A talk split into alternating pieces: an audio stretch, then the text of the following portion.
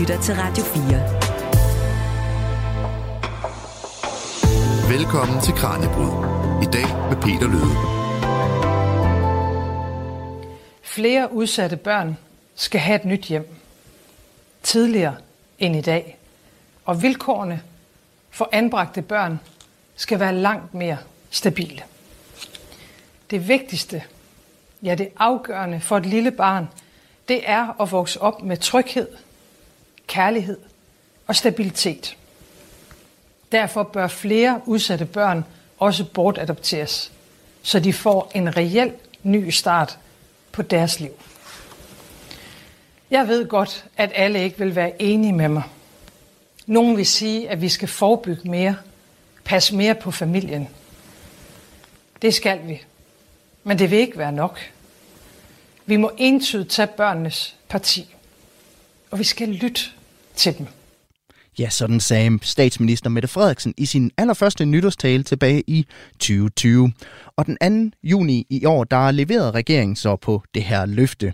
Der satte de nemlig pinden til papiret og vedtog barnets lov, som den er blevet døbt. En lov, der træder i kraft her fra nytår, og som blandt andet gør det nemmere at bortadoptere udsatte børn, og som giver børnene nye rettigheder i forbindelse med deres egen sag. Men hvor meget ved vi egentlig om, hvad der virker for udsatte børn, og hvorvidt de her tiltag vil have en gavnlig effekt? Det er noget af det, vi undersøger i dagens Kranjebrud, hvor vi putter den her nye lov under lup. Og jeg kan allerede afsløre, at svaret altså er langt fra lige så entydigt, som man skulle tro. Du lytter til Kranjebrud her på Radio 4. Rigtig hjertelig velkommen til. Mit navn er Peter Løde.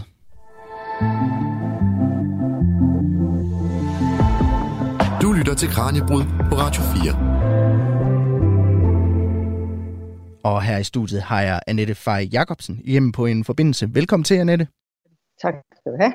Annette er seniorforsker ved Institut for Menneskerettigheder og har i mange år beskæftiget sig med børns rettigheder. Og det kan være, at du skal starte med, Annette, og forklare mig og lytterne, hvad det konkret er, du har fokuseret på i din forskning igennem alle de her år. Ja, jeg har arbejdet med øh, forskning på børne- og anbringelsesområdet, kan man sige, de sidste 10 år.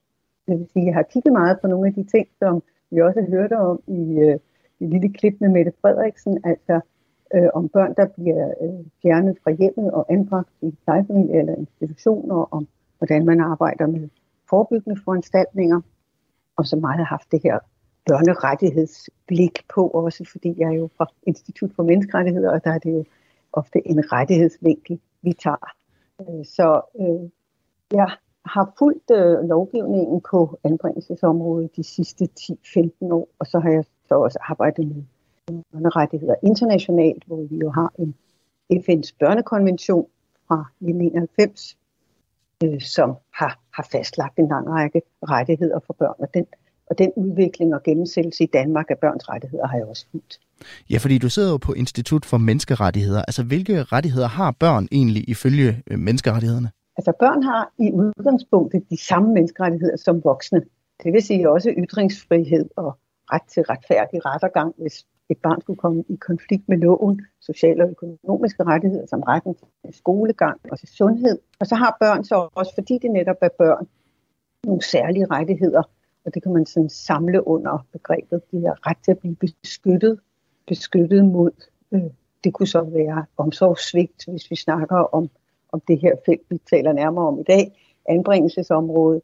Så så myndigheder, kommuner, staten har en forpligtelse til at sørge for at passe på børn og, og give støtte til børn, der har særlige behov for det. Og det kan jo være børn, der lever i familier, der har nogle særlige vanskeligheder, men det kan også være børn med handicap for eksempel, der har, har ret til at få kompensation for, for det handicap, de måtte have. Så der er nogle særlige rettigheder også der. Men altså, det er en stor palette. Der er rigtig mange børnerettigheder også i børnekonventionen. Og øh, præcis hvordan man skal forstå nogle af de her rettigheder, det bliver også noget af det, som vi kommer til at vende tilbage til senere i programmet. Men jeg tænker, at vi selvfølgelig skal starte med at udfolde den her nye børnelov, som altså træder i kraft den øh, 1. januar 2024. En lov, som af Social- og Boligminister Pernille rosenkrantz er blevet kaldt det næste kapitel i børnenes Danmarks historie, mens ledelsen af en række sociale organisationer er blevet kaldt for en kattelem for yderligere besparelser. Og Annette, hvad var din reaktion, da du så den her lovs indhold for første gang? Altså, det er jo en meget stor lov, så den er sådan... Øh, meget omfattende i den forstand, at den dækker alt, øh, alt form for støtte til børn, der har brug for støtte. Og det, det gælder blandt andet handicapstøtte, men det gælder også udsatte børn. Øhm, den er stor, øh, hvis jeg sådan skal give en fornemmelse af, hvor stor den er, så fylder øh, den med samt den følgelovgivning, der kommer sammen med den, fordi der er en masse andre love, der sådan skal rettes til efter den her nye store lov, så, følger den, så fylder den med bemærkninger langt over 1000 sider. Så det er meget omfattende. Men, øh, men en hel del af, af de nye bestemmelser, vi har i, i barnets lov, dem er de er jo taget fra, fra tidligere lovgivning. Altså det er først og fremmest det, der hedder serviceloven. Øhm, og, øh, og så er der så fået noget nyt til, som statsministeren jo også skitserede. Så jeg tænkte, det var et øh, ambitiøst øh, projekt. Der gives øh, en række nye rettigheder til børn i loven. Øh, dem kan vi også komme nærmere ind på blive lidt mere konkrete på. På den ene side flere rettigheder til børn, og på den anden side, øh, hvis man skal give det en overskrift, så mere fleksibilitet til kommunerne i sagsbehandlingen. Det har også været et ønske fra kommunerne i mange år. Og jeg ved ikke, om det er det, der er baggrunden for, at der er nogen, der mener, at det også er en, kan være en spareøvelse. Øhm, og så øh, kan man sige det her med at bruge adoption som et redskab øh, over for familier, med, som fungerer dårligt. Øh, det har man kendt i en årrække, men det får ligesom en større vægtning i, i barnets lov, end det har haft tid. Og, og, og det, det er måske noget, jeg synes, man kan have nogle bekymringer i forhold til, især det område, der hedder transportadoption. Og øh, ja, fordi det lyder jo ret drastisk at åbne op for flere adoptioner. Altså, hvad siger det om den måde, man, man går til det her område på, som man måske ikke har gjort tidligere? Altså, jeg synes, barnets lov er et led i sådan en lang udviklingsproces, der har været i gang øh, siden årtusindskiftet, hvis vi sådan skal være lidt runde i det, men altså de sidste 20-30 år, hvor man har givet flere rettigheder til børn og har ønsket at tage et øh, mere klart børneperspektiv, når man hjælper udsatte familier og udsatte børn.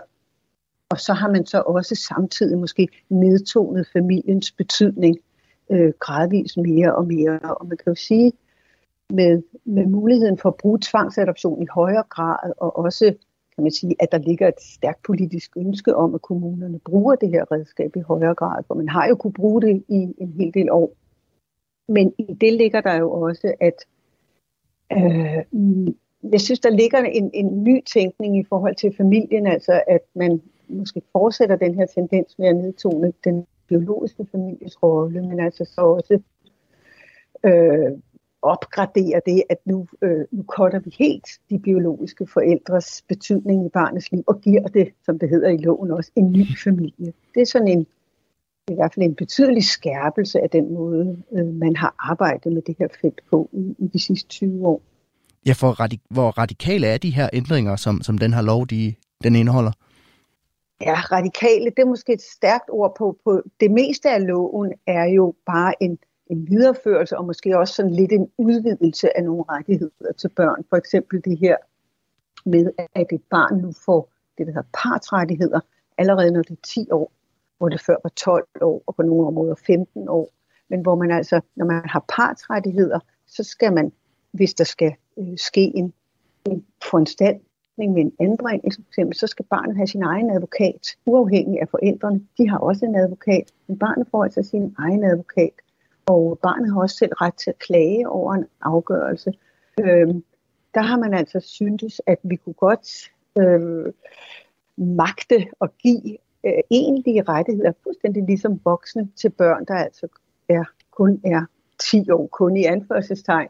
øh, fordi det er selvfølgelig øh, super vigtigt, at barnet øh, hvad skal vi sige, er med på, på det, der skal ske med det, og, og også har mulighed for sådan at give sit besøg med. Og der har vi altså så med den her lov syntes, at der vil vi ligestille barnet helt med dets forældre allerede fra det er 10 år. Så der kan man sige, der har man taget et skridt videre i, i nogle udviklinger, der har været i gang de sidste 20-30 år, hvor børn har fået flere og flere sådan voksenrettigheder, kunne man sige, ikke partsrettigheder hedder det sådan på fagsprog.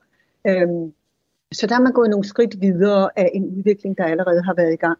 Og på adoptionsområdet, kan man sige, fra, fra 2015 har man også haft øh, lovgivning, der sådan lagde op til, at, øh, at bortadoption, tvangsbortadoption, som det jo er, er et redskab, man kan bruge i familier, der fungerer rigtig dårligt, og hvor forældrene ikke ser ud til på længere sigt heller at kunne magte opgaven rigtigt, at der kan man bortadoptere barnet til en anden familie.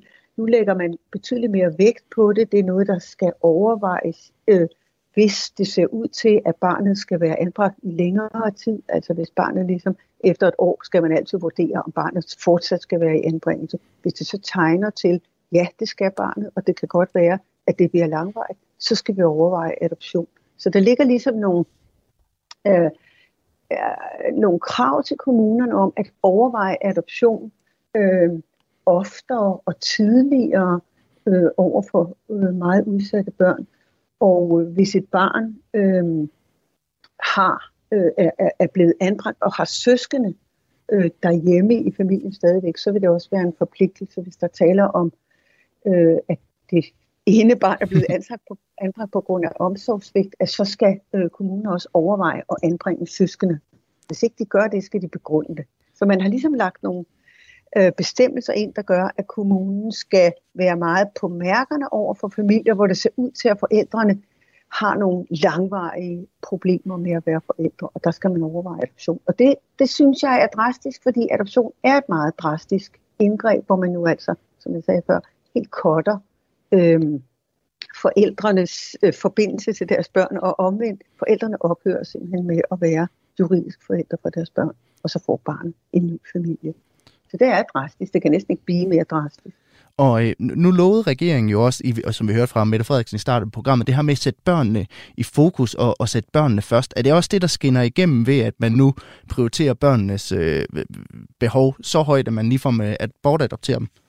Ja, altså det tror jeg er, det er tænkningen, at øh, man vil tage barnets perspektiv og øhm, ligesom beskytte det mod øh, hvad skal vi sige, forældre, som har svært ved at magte opgaven, og hvor man måske tidligere var mere indstillet på at arbejde med familien, det er man også stadigvæk. Nu skal vi heller ikke sådan overdrive, hvor drastisk det er, fordi der er stadigvæk øh, masser af muligheder for at arbejde, det man kalder forebyggende, altså sådan prøve at arbejde med problemerne i familien. Men øh, som Mette Frederiksen siger, altså vi må øh, tage barnets parti så meget konsekvent og det vil også i hendes optik betyde, at vi fjerner barnet permanent eller med en adoption fra de familier, der ikke fungerer godt med henblik på at give barnet en ny familie. Altså det, man måske kommer til at nedtone med den meget sådan, hvad skal jeg sige, håndfaste øh, intention om at tage barnets parti, mm. er jo, at, at, at relationerne til de biologiske forældre stort set altid betyder noget, også når det er dårlige forældre, og, og også selvom det er en dårlig fungerende familie, kan man godt tænke sig, at de biologiske forældre alligevel kan have på mange måder en positiv betydning for barnet. Så man kan sige, man kunne godt, ved, man kunne godt tænke sig nogle mere sådan bløde løsninger på de familiers problemer, hvor, hvor det er rigtig svært for forældrene at få, til, få det til at fungere, ved at sige, jo jo, men barnet må anbringes, fordi forældrene magter ikke at have det til daglig, men vi fastholder en kontakt og, og samvær, som man jo også gør typisk med en anbringelse, øhm, så barnet stadigvæk har øh, relationen til sine biologiske forældre, altså undgår, så det man kan vælge som blødere model, er jo, at man undgår at korte forbindelsen helt, som man gør med en adoption, hvor ja. man bare, bare i anførselstegn anbringer, og så fastholder, og måske også støtter et samvær så barnet får en ny familie og en ny dagligdag, en plejefamilie, men også har kontakten og samværet med sine biologiske forældre. Det er det, der er den sådan traditionelle model. Og det nye er så, at man siger mere drastisk, nej, der skal ikke være i udgangspunktet nogen kontakt med, med de biologiske forældre, for de magter det simpelthen ikke. Barnet skal have en ny familie. Det er det der med den nye familie, jeg synes, der er sådan et, et ret stort skridt, man har taget, at, at vægte det så højt med barnets lov. Og øh, bliv hængende derude senere, så øh, undersøger vi så, hvor meget videnskabelig belæg der egentlig er for de her meget drastiske ændringer. For det er faktisk ikke helt så let at sige, om den her lov egentlig vil have den effekt, som regeringen håber på. Men inden da, så skal vi vende blikket bagud og se på, hvor den her nye børnelov altså passer ind i historikken for børnelov herhjemme.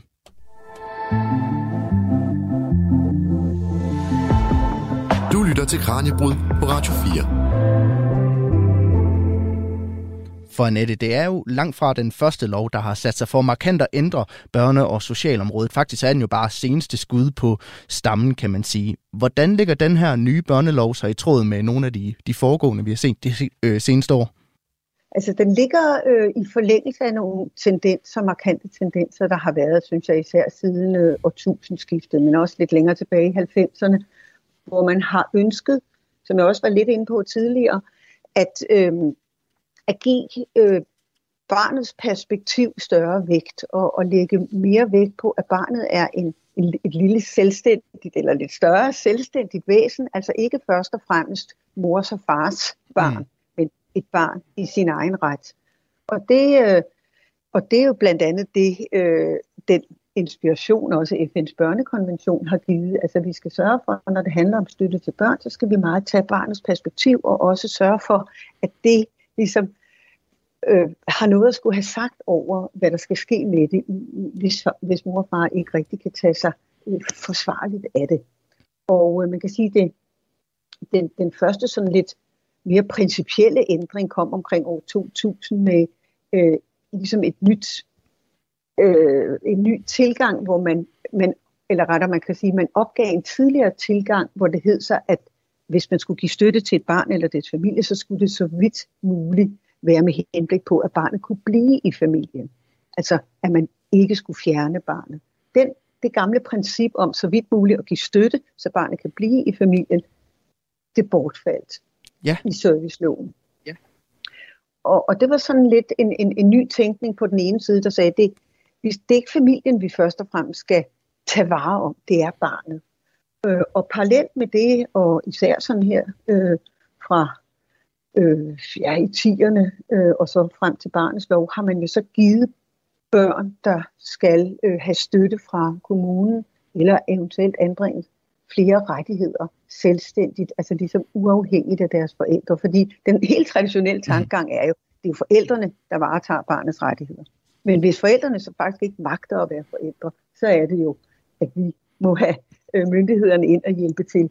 Og der har man så givet barnet stadig flere rettigheder til ligesom at optræde som selvstændig person, fri fra sine, frigjort fra sine egne forældre. Først og fremmest ved, at hvis der bliver tale om en anbringelse af barnet uden for hjemmet, så får et barn partsrettigheder, og det vil sige får sin egen advokat og kan klage over afgørelser.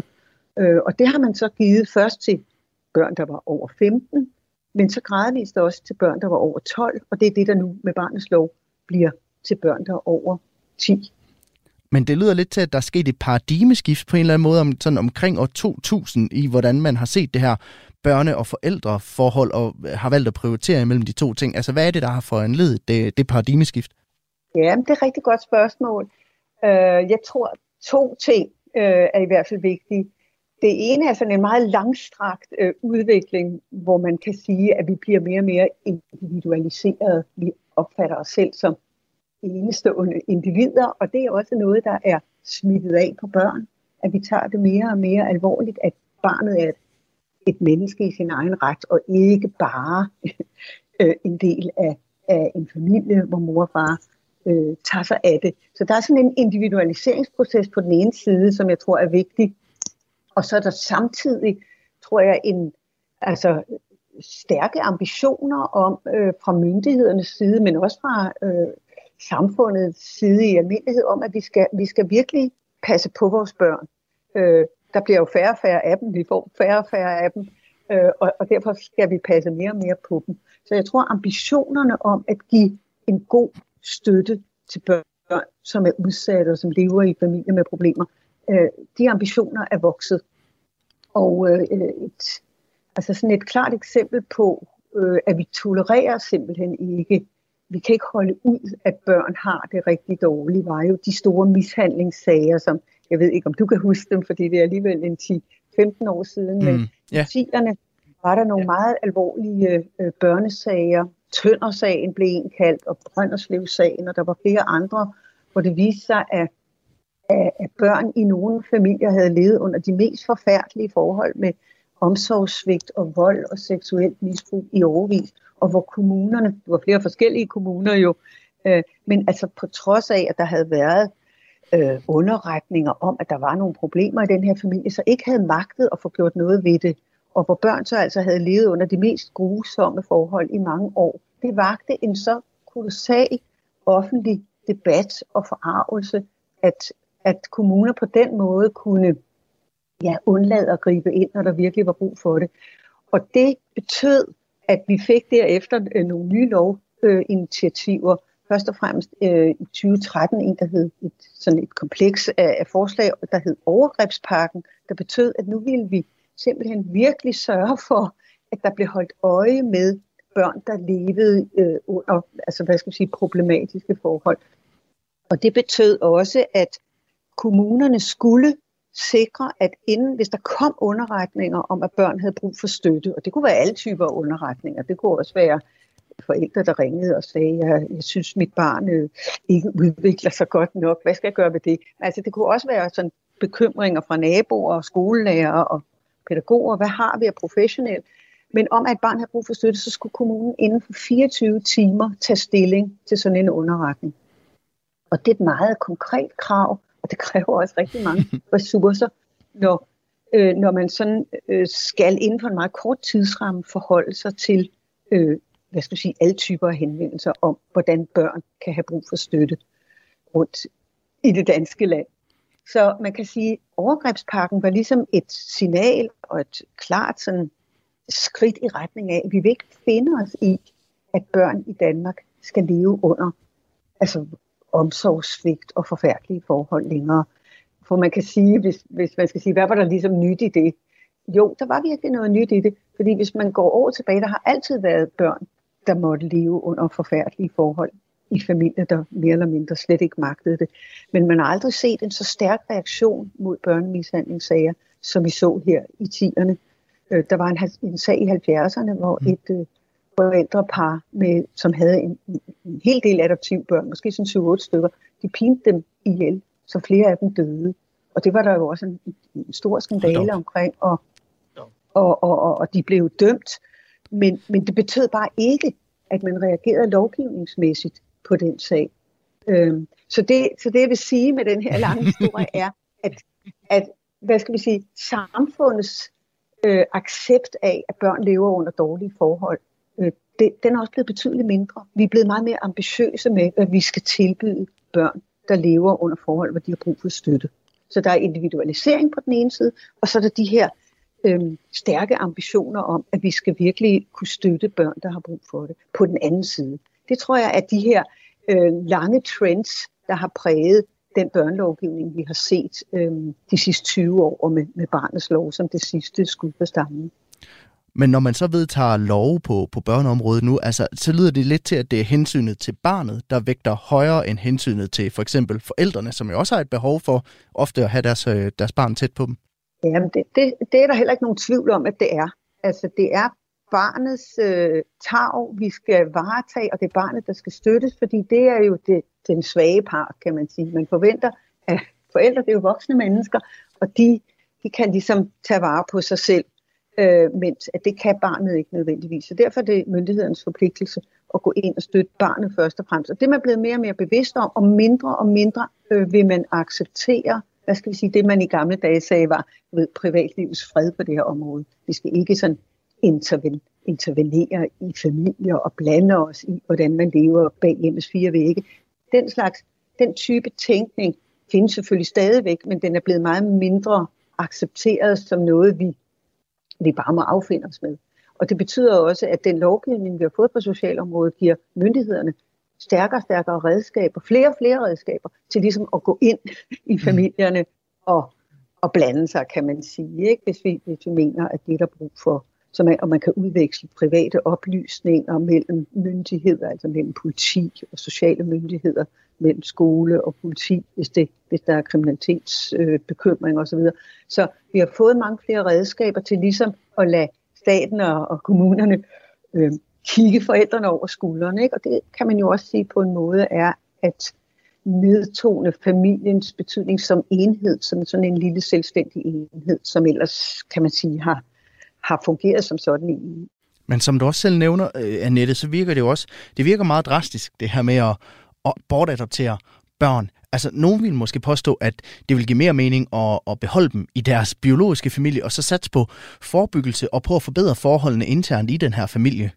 Altså, jeg tror, der har været øh, flere tendenser på spil, fordi øh, der er selvfølgelig meget, der taler for, at det, det bedste for alle parter er, hvis man kan få en familie til at fungere, og så klare problemerne selv. Og man har jo også i kommunerne i mange år, samtidig med at man har ønsket at udvikle barneperspektivet og, og barnets rettigheder, har man også arbejdet med det, man kalder tidlig forebyggelse. Og det vil sige, at man har ønsket, at hvis, hvis man fik en fornemmelse af, at der er problemer i den her familie, det kan være barnet, der ikke fungerer godt, det kan også være forældrene, der er svært ved at magte deres forældrerolle, så sætter vi ind med noget støtte i familien. Det har man arbejdet rigtig meget med, øh, og, øh, og det har man også gjort, altså både fordi man synes, det var det bedste for børnene, for, for barnet og forældrene, men også fordi det var det billigste. Man skal også huske, der er noget økonomi i det her. Og det at fjerne et barn fra hjemmet og anbringe det et andet sted, det er alt andet lige meget dyrere, end hvis problemerne kan løses i familien. Så, så den her forebyggelse, tidlig forebyggelse, har været ligesom en anden tendens, hvor man også har syntes, at det gav jo barnet en, en kontinuitet i sit liv, og det var værd at, at værne om, at, at blive derhjemme. Ikke? Og, og, øh, og det, det findes jo stadigvæk. Altså, der er jo også mange kommuner, øh, eller alle kommuner vil fortsætte med at arbejde, hvis de, hvis de tror, at det kan, kan, kan være tilstrækkeligt med at give støtte til familien i hjemmet. Men tendensen er nok bare med barnets lov, at man siger, men vi skal, vi skal ikke være ligesom vi skal ikke være for tålmodige med det her øh, arbejde igennem. Hvis vi ikke tror på, at de forældre ligesom kan magte opgaven, så må vi tage, tage det nødvendige skridt, som kan være en anbringelse øh, tidligere, end, end vi ellers har gjort. Så det er det, der er ligesom er det nye her, man siger, ja, men øh, vi skal ikke i sig selv, i sig selv er det ikke et mål at forebygge anbringelser. Øh, det, det sådan har været mm. slagord, mm. det er forebygge omsorgssvigt. Ikke? Og det er jo også, det, det, det synes jeg også er et rigtigt synspunkt.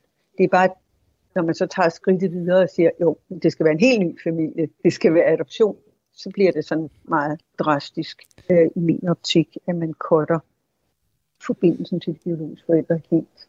Så, så der er ligesom flere, du kan sige, øh, nuancer i det her, men, men der er ingen tvivl om, at, at nedtoningen af båndene til biologiske forældre er blevet stærkere, også med barnets lov, og, og, og dermed fortsætter den udvikling i retning af at, at ligesom gøre barnet fri i anførselstegn af, af sin familie og, og se det i sin egen ret. Den, den tendens er, er, er yderligere forstærket med barnets lov.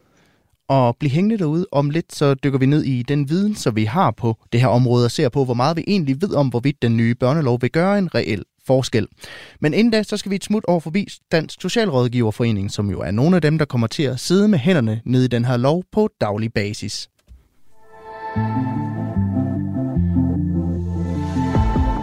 Du lytter til Kranjebrud på Radio 4.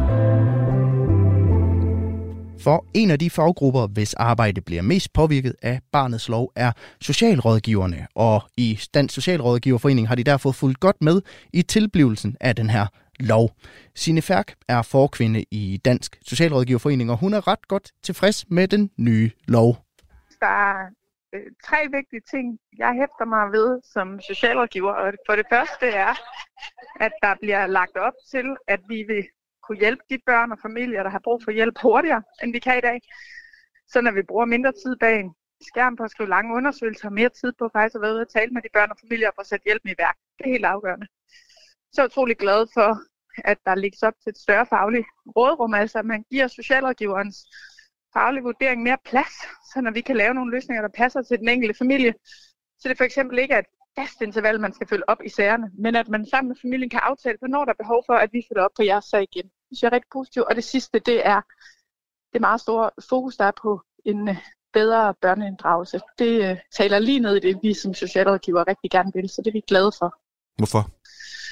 Jamen, fordi det er nøglen til at lykkes med arbejdet med udsatte børn og familier, det er, at, at vi øh, bliver i stand til at få de børn i tale, og faktisk få lagt nogle planer, som tager udgangspunkt i, hvad de øh, også kan se, kan hjælpe dem, både børnene og familierne. Øhm, og så fordi det er sådan helt, øh, kan man sige, helt ned i min faglige, etiske mave, øh, er det rigtigt at gøre. Det er jo det er jo menneskers liv, vi er inde og røre ved, så derfor er det jo en vigtig forudsætning, at vi inddrager og lytter og, og har den ydmyghed og respekt om, at det er, er familiernes liv, øh, og vi skal finde nogle løsninger, der giver mening for dem. En del af jeres arbejde det er formentlig også at finde en eller anden form for balance mellem regler og en eller anden grad af faglig frihed. Så du tænker ikke, at det bliver for stort et ansvar for dine kolleger, at de nu får den her lettere sagsbehandling, som du kalder det, at de selv skal træffe nogle flere valg? Nej, der er, en, der er en masse områder, hvor man ikke ændrer på reglerne. For eksempel i sager omkring overgreb og de regler, der er omkring underretninger øh, hvor der er meget skarpe regler, og det skal der også være for, hvordan vi skal agere, når der er mistanke om vold.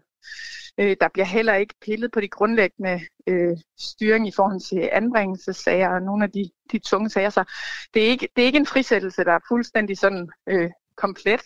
Men vi får, særligt når vi møder nye familier og nye børn og unge, der er i mistrivsel, så får vi lettere adgang til at agere hurtigt og også lave nogle vurderinger hvor meget er der behov for i den her sag? Skal der laves en børnefaglig undersøgelse, som er en meget omfattende proces, eller kunne vi faktisk starte med at sætte noget hjælp i værk og se, om det kunne afhjælpe det? Og det synes jeg er positivt. Er der nogle problemer med barnets lov?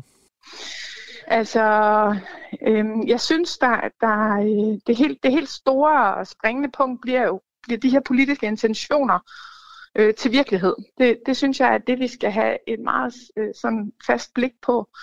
Øh, og det er fordi det at agere hurtigt, når vi møder et barn i mistrivsel, og det at få inddraget et barn i komplicerede spørgsmål, det er krævende, og det tager også tid. Og derfor øh, er spørgsmålet om, om hvorvidt vi lykkes med det her, det handler altså også meget om, hvad det er for nogle vilkår og betingelser, vi har ude i praksis. Og der bliver jo ikke gjort noget ved, at alt for mange socialrådgivere sidder med mange sager, at vi er den næstmest stressede faggruppe. Og det kan være rigtig bekymret for, at man ikke har gjort noget ved det samtidig. Vi havde jo egentlig gerne set, at man for eksempel havde indført et, et loft for, hvor mange børn kan du egentlig have ansvaret for som socialrådgiver. Det er der overhovedet ikke i dag, og det er dybt problematisk. For det betyder jo nogle gange, at vi ikke har tid til det, der er helt afgørende. For eksempel har vi haft en børnesamtale, der er gået helt galt, et barn, der er brudt sammen eller fortalt noget rigtig svært, så skal vi have tiden til at ringe tilbage, tage ud og lave et opfølgende samtale, øh, øh, øh vende tilbage, hvis barnet ringer og lægger en telefonbesked. Øh, og og det synes jeg, jeg savner et fokus på. Du frygter, at der er gode intentioner, men der er så få penge, så I kan ikke leve op til dine intentioner. Jeg tror i hvert fald, hvis man for alvor vil gøre noget ved, øh, ved det her område, så bliver man også nødt til at kigge på, at man kan ikke have socialrådgivere, som er øh, så presset arbejdsmæssigt, som vi har i dag. Fordi så kan man simpelthen ikke øh, udføre sit arbejde så godt, som vi egentlig rigtig gerne vil.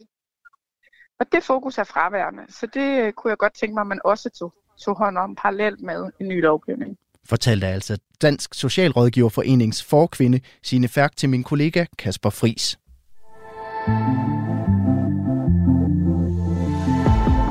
Du lytter til Kranjebrud på Radio 4. Og her i studiet har jeg stadigvæk besøg af Annette Fej Jacobsen, der er igennem på en forbindelse seniorforsker ved Institut for Menneskerettigheder, som i mange år har forsket i netop børns rettigheder. Og i dag, der ser vi altså nærmere på den her nye børnelov, som træder i kraft den 1. januar 2024. En lov, som blandt andet gør det nemmere at bortadoptere børn, hvis man vurderer, at forældrene ikke er i stand til at tage vare på barnet. Derudover så indeholder loven også en række tiltag, der skal styrke børns rettigheder ved blandt andet at inddrage dem tidligere og mere direkte i deres egen sag. Men hvor meget ved vi egentlig om, hvad der virker bedst, og hvad for en evidens baserer den her nye lov så egentlig på? Det tænker jeg, at vi skal dykke lidt dybere ned i nu, Annette.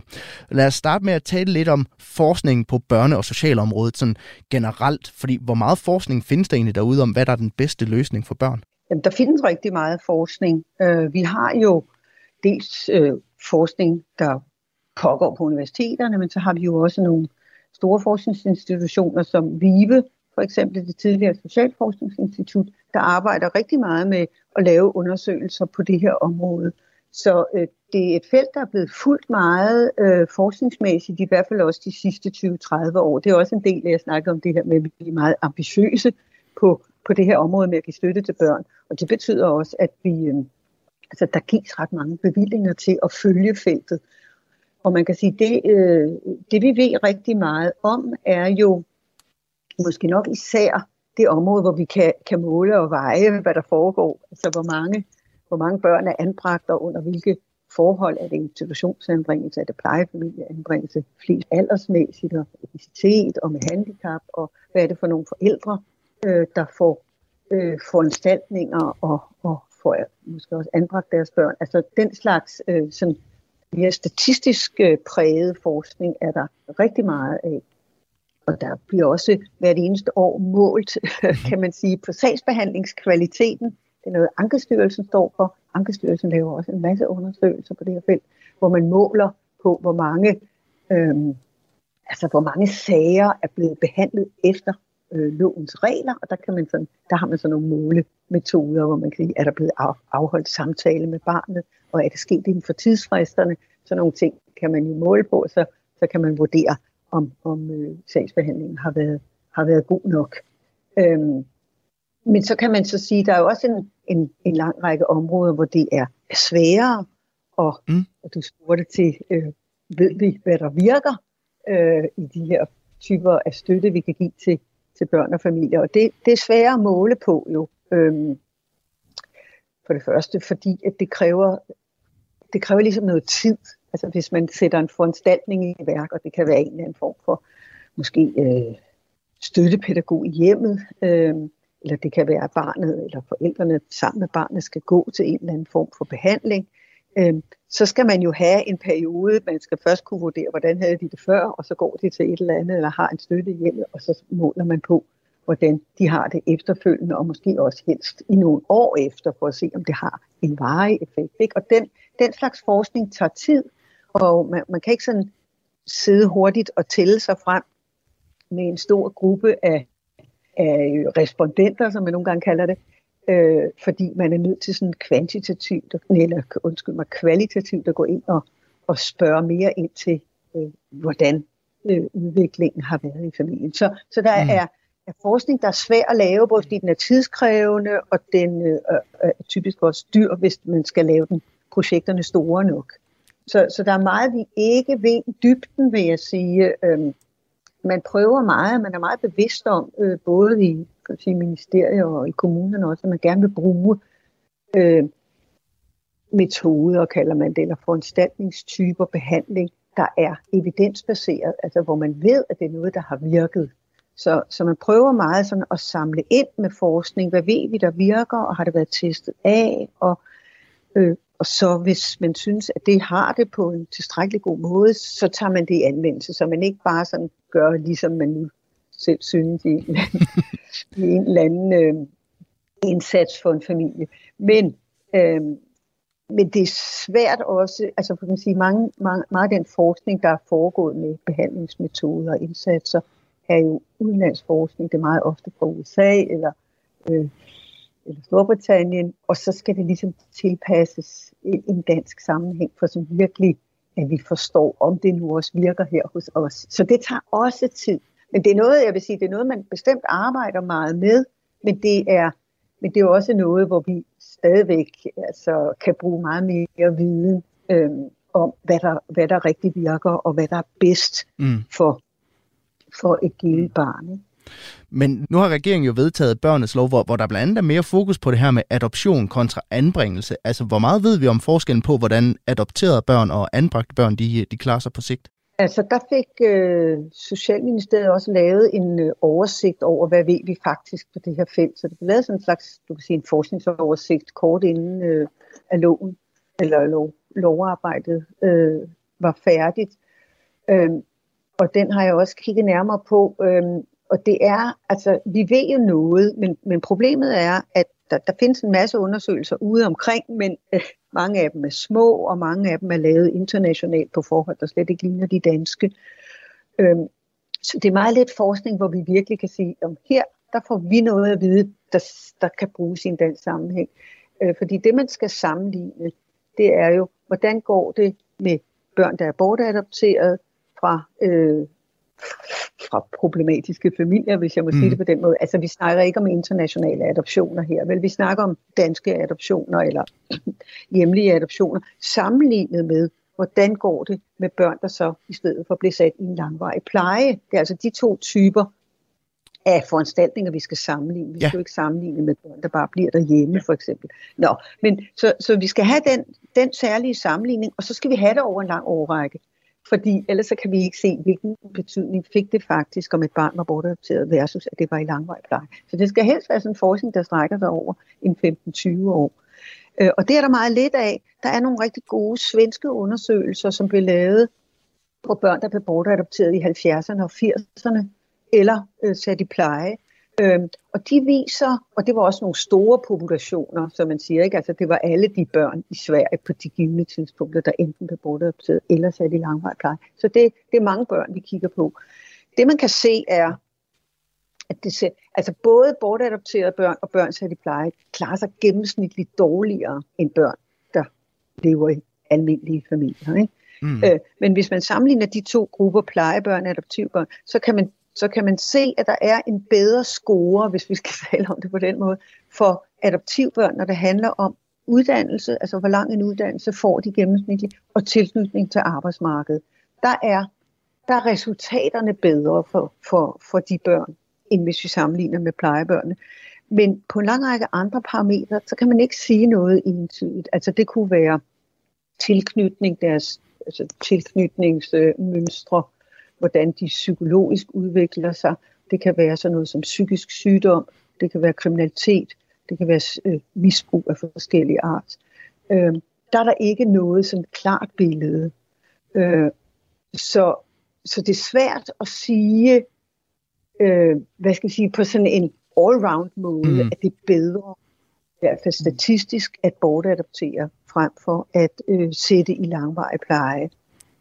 Så derfor er det er ikke så solidt et grundlag, vi står på. Nej. Øh, og så kan man sige, at ja, det er ligesom ikke nok. øh, det kan man jo godt diskutere, men, men da det er meget øh, drastiske indgreb, man foretager, når man sådan skærer forbindelsen af mellem børn og deres biologiske forældre, så skal man tænke sig rigtig godt om, før man, før man gør det. Og der skal mange gode argumenter til at lave så drastiske indgreb. Og jeg er ikke sikker på, jeg er ikke overbevist om, at vi, at vi har så gode argumenter sådan over en bred kamp fordi jeg, jeg er ikke i tvivl om, at der i nogle tilfælde er der, at er det den bedste løsning at bortadoptere barn. Det, det er helt givet. Men, men altså, at man sådan går ud med en bred politik om, at vi skal have flere bortadopterede, og at det er noget, vi sådan skal bruge som et almindeligt, relativt almindeligt øh, redskab i vores støtte til udsatte børn. Det synes jeg er øh, at gå langt.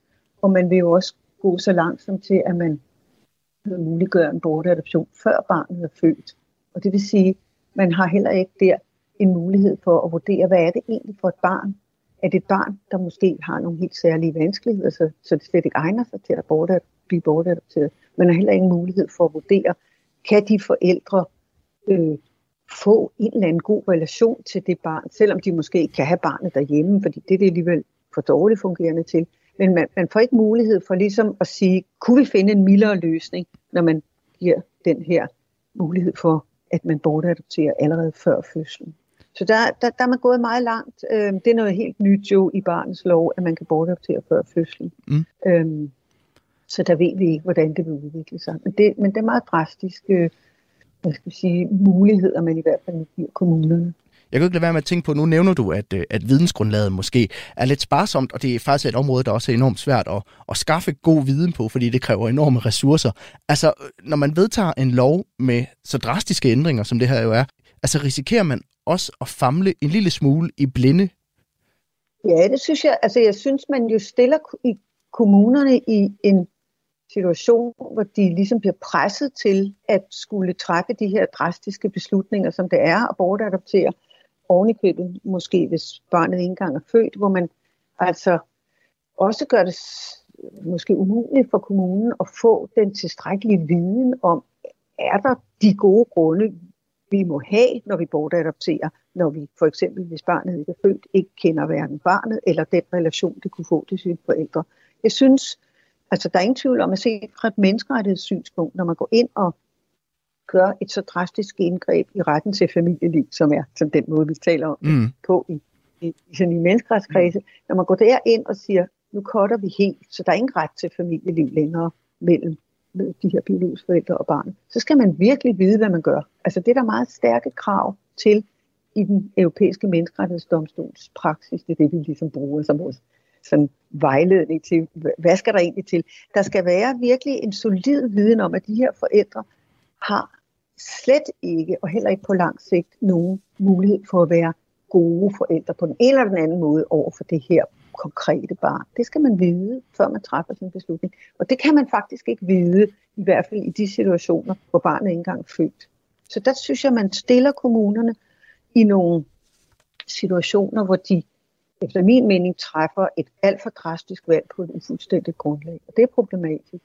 Så er der jo mange andre ting i loven naturligvis, og, og intentionerne er som hovedregel rigtig gode, men, men intentioner er jo ikke nok. Det skal jo også være sådan, at den måde, man så faktisk praktiserer de her løsninger på de her øh, familiers problemer, at det også er øh, gode øh, måder at arbejde på og tilstrækkeligt informeret osv. osv. Og nu fortæller regeringen jo, det hørte vi Mette Frederiksen sige i, i, i starten af programmet, at det jo handler om at få barnets trivsel i fokus. Men kan der ligge et, et andet perspektiv i det også? Altså fordi anbringelser er jo generelt set ret dyre, og det at være i en plejefamilie over et længere stykke tid, det, det ender med at koste kommunerne enorme summer. Altså, øh, kan der ligge noget i det, at det simpelthen er billigere at, at adoptere børn væk, end det er at, at, at sende min plejefamilie? Ja, øh, det er jo ikke noget, man formulerer på den måde. Altså, det er jo ikke noget, du kan få nogen politikere til at svare ja til, at der også er et øh, hvad skal sige, en økonomisk intention om at, at holde udgifterne nede.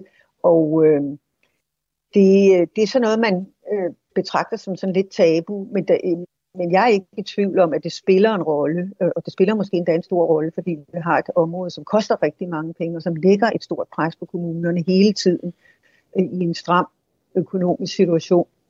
Så, og det er rigtigt, som du siger, at øh, så snart et barn er bortadopteret, så er der jo ikke nogen udgifter med det barn længere. Men hvis et barn er i langvarig pleje, så er der løbende ret store udgifter øh, med honorar til plejefamilien, og, og kommunen er jo også forpligtet til ligesom at, at, at understøtte det barn med de omkostninger, der er øh, for, for det. Så, så der er, øh, der er også nogle økonomiske, tror jeg, øh, intentioner om i hvert fald med den her model, som man, jeg, jeg tror bestemt, man synes, at adoption er en rigtig god løsning, også socialt og for barnet. Men så har der altså også den heldige ting ved sig, at det måske på lidt længere sigt kan spare kommunerne for en hel del penge.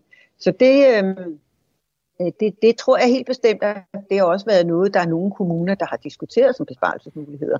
Det gjorde Lolland på et tidspunkt, øh, og så fik de jo en masse ballade med pressen, og så trak de det tilbage, øh, at det, det var ikke for at spare, at de nu ville øh, bruge øh, nogle flere kræfter på at, at sætte sig ind i det her med adoption. Men de fik lige sagt det først, før at de øh, bagefter så trak det tilbage igen. Så, så det tror jeg bestemt spiller en rolle, og det, det er da også klart, at, at man må se på, på økonomien i det her, men, men i det enkelte barns situation, så må økonomi jo aldrig være afgørende, og det siger loven nu også. Øh, så, så på den ene side må økonomien ikke spille en rolle i den enkelte sag, og på den anden side, så skal kommunerne passe på deres penge. Ikke? Så det er jo sådan et mm. dilemma, et, et dilemma på det her felt og Annette Far Jacobsen. Vi har så småt et minut tilbage i selskab med hinanden. Jeg kunne godt tænke mig at høre, tror du det her det bliver den sidste børnelov, vi får i Danmark? Nej, det tror jeg bestemt ikke. Der er hele tiden, sådan, om ikke andet, så små justeringer. Men nu har vi jo fået en ny og meget stor lov. Det er jo første gang siden mellemkrigstiden, at vi har en barnets lov, hvor det, barnet altså ikke er en del af, af en anden sådan, øh, social lovgivning, som det var med serviceloven. Så jeg tror, at nu vil man fastholde barnets lov, og så vil man justere det alle mulige steder sådan på delområder, hvor man synes, der trænger til det. Men diskussionen vil også fortsætte om, om de rigtige foranstaltninger. Det er jeg helt sikker på. Annette Far Jacobsen, tak fordi du ville gøre mig og lytter det klogere på den her nye lov, som altså træder i kraft den 1. januar 2024. Tak fordi jeg måtte være med.